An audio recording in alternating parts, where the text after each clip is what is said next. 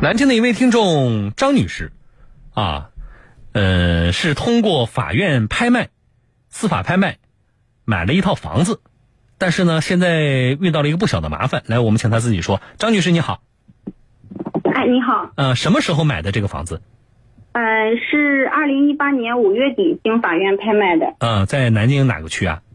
嗯，呃，法院是浦口区的。嗯。就是房子在在哪个区？呃，是秦淮区。秦淮区，这房子你拍下来多少钱？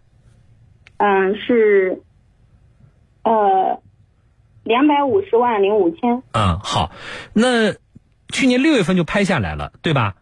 你现在房子你已经拿到了。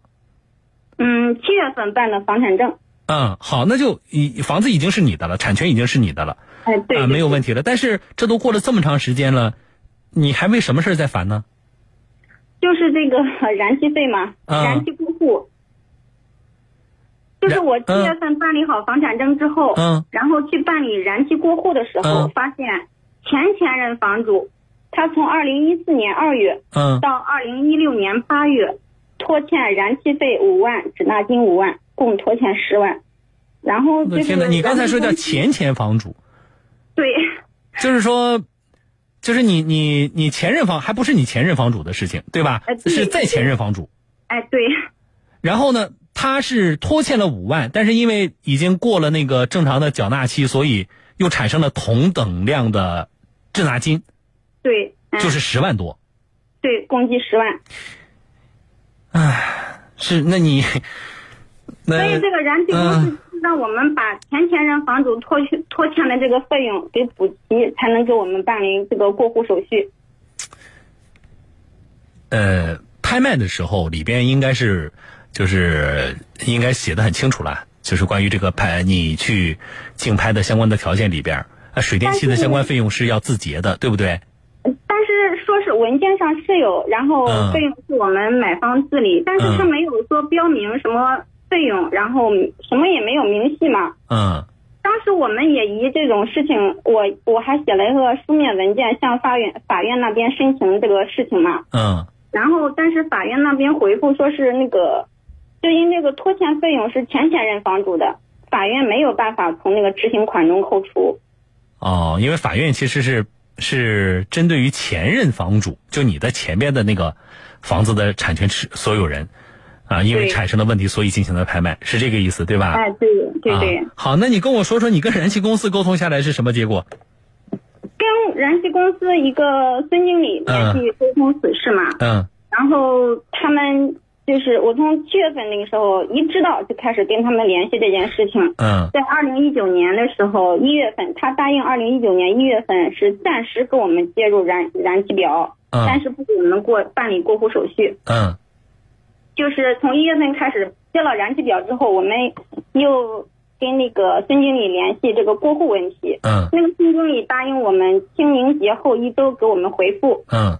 但是清明节过后一周后呢，再与那个孙经理电话联系，就直到现在跟他打电话，电话是通的，但是始终无人接听，给他发送消息他也不回复。在这个协商的过程当中，有就这十万块钱怎么来处理，就是。呃，双方我们不说达，因为你没有达成一致的意见嘛，对吧？但是双方有就这十万块钱接下来怎么处理，呃有过自己的态度吗？一方面是你，另外一方面燃气公司有相关的回应吗？他们一直跟我们说是协调，协调。嗯，我觉得这个口径就是说可协调就行啊。我觉得这首先是好消息，就是可协调的意思就是说未必这十万块钱都由你本人来出。我我我这么理解这个协调。啊，嗯嗯呃，但是就没有下文了，你的意思对吧？对。嗯，那你是什么态度呢？我觉得这个燃气费用，这个不是有一个，我当时我也查看过南京那个燃气管理条例的。嗯。那燃气公司是每两个月定期交抄表交费的。嗯。是吧？过期是六十天为准，仍不交费用的，是可是暂停那个供气，嗯，然后直到把那个拖欠费用交清为止，嗯，燃气公司可以然后会同各个部门，然后进行这个相那个是按照各自的职责嘛，共同管理好燃气管理的相关工作的，嗯，但是燃气公司，然后你这个该用户是几年内？是一四年开始都不交的，你的质疑就是说他那么几年时间他都不交费，你怎么不给他停了？是这意思对吧？啊，你这个你哎，本来燃气公司是有规定的，你两个月没有交过期，两个月不交，这总共是才是四个月，对吧？嗯你是应该是停他的费用的，而是你这次都是两年多哎，两年半的时间了。啊我再问个问题，你有没有侧面了打听一下？就是你这个前前任房主，就是说欠你燃气费的那一任啊，呃，正常来讲，你买的是住宅，对不对？对对，那么正常来讲，我们住宅怎么可能就算是两年时间能花掉五万块钱的燃气费？他干嘛呀？我正好也把那个燃气的那个详单也打出来了。嗯我看了一个他每个月的那个燃气费用，嗯嗯，从那个一四年的六月开始，都是在那个五千、四千，就一个4000。月，对，就是他是两个月一查嘛。对啊，那就两个月五千，就一次缴费，满足一次缴费的这个条件，就是要缴五千块钱。对，甚至有时候还达到九千多，接近一万块钱，有一个是九九千五百多。那正常的家用燃气你，嗯哎，怎怎么会用到这么多呢？所以说，当时你看我们去拍卖的时候，那时候也考虑到这个问题，就是说，啊、那个那个法院那个房上面也有写嘛，就是说会看那个什么费用由买方承担。但你说我们作为一个家庭用户，就是那时候也考虑到就是我们依据常识判断，没想到会这样，对吧？对，我们那时候想过这些问题，嗯但是我们不会想是那么多。你像我们一个普通普通的工薪阶层，你让我们突然拿出来一个十万块钱去，就是说这个东西又跟我们没有什么关系，让我们来处理这个事情，你让让让别人，嗯 这个心里怎么能接受呢？嗯，好，来我们了解一下吧，好不好？你电话别挂掉，呃，跟你对接的是应该是港华燃气对吧？哎，对，啊，来，我们打电话给南京的港华燃气，我们先尝试联联系一下，就是对接这件事情的。刚才我们听众张女士说的那位孙经理，啊，张女士，你电话在线上等一下啊。哎，好的，啊，呃，这个事儿我们听很多听众朋友发微信给我说，小东，嗯，这个有很多疑问，啊，那我们问一问这个港华燃气的这位孙经理啊，电话接通了，可以给我接进来啊。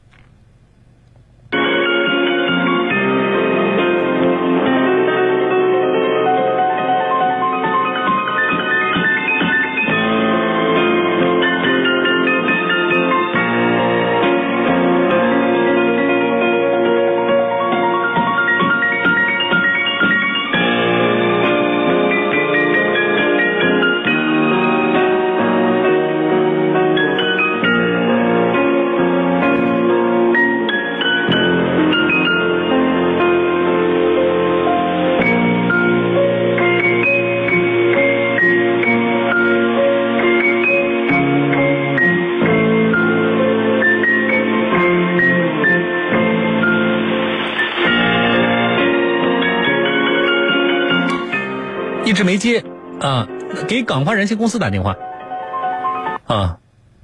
这样的话，给港华燃气公司呢，就是能稍微费点劲，因为要绕一大圈，接电话的人未必知道，但是我们总要跟他们对接上啊。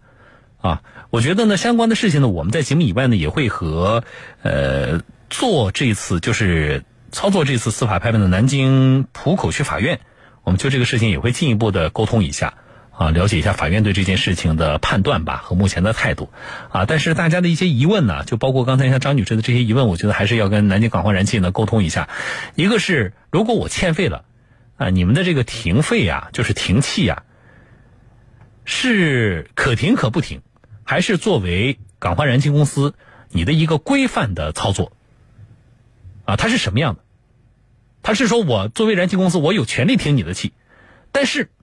啊，我可以不停，还是说从你们的规定来说，你必须停？如果不停的话，是属于你在操作上的港华燃气公司你操作上的不规范，是什么情况？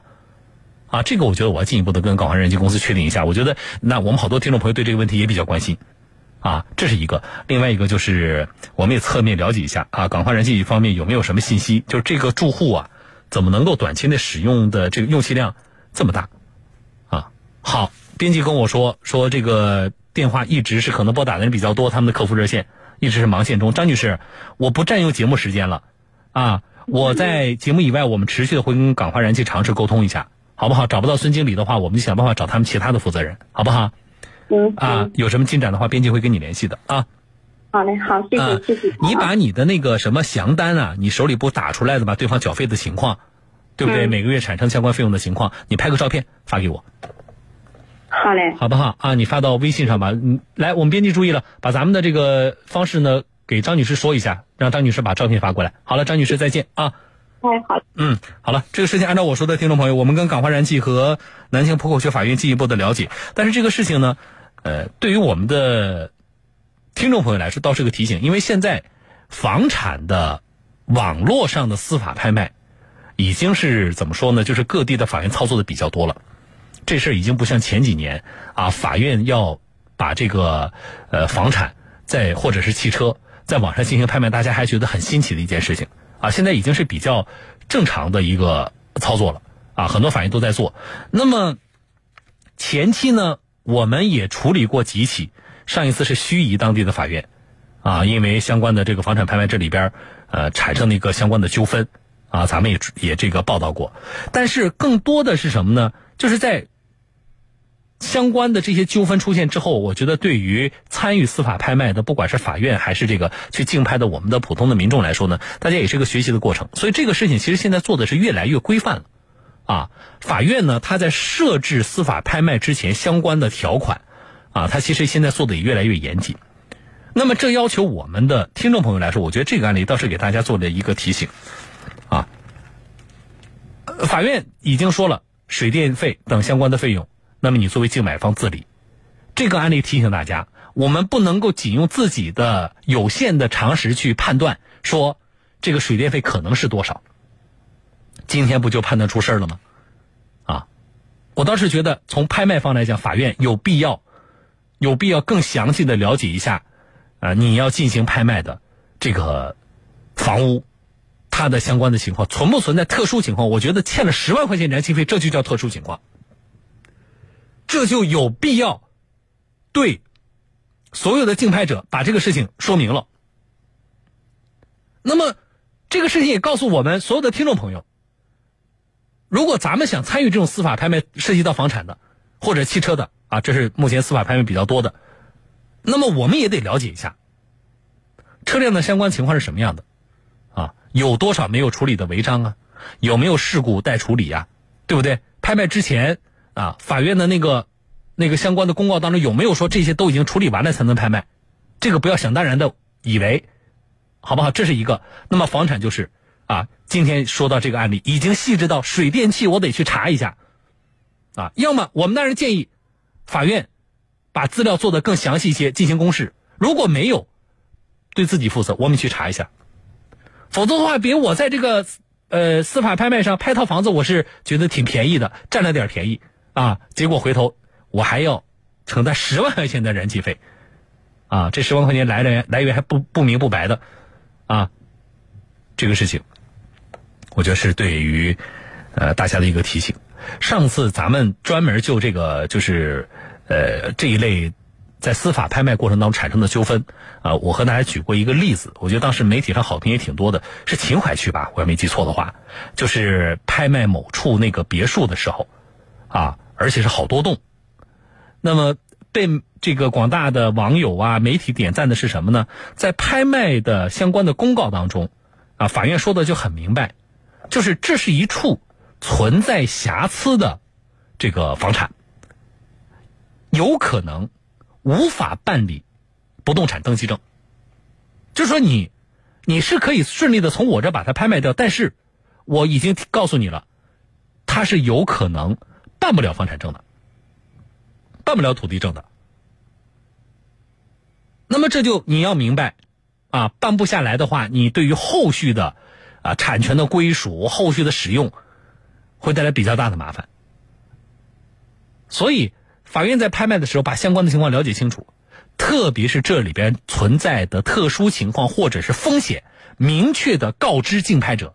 我觉得这是在司法拍卖当中，啊，在司法拍卖的过程当中，对于所有的竞拍者负责，因为相关的情况，相关的情况，啊，呃，作为普通的受众，他可能未必能够及时的去了解到或掌握。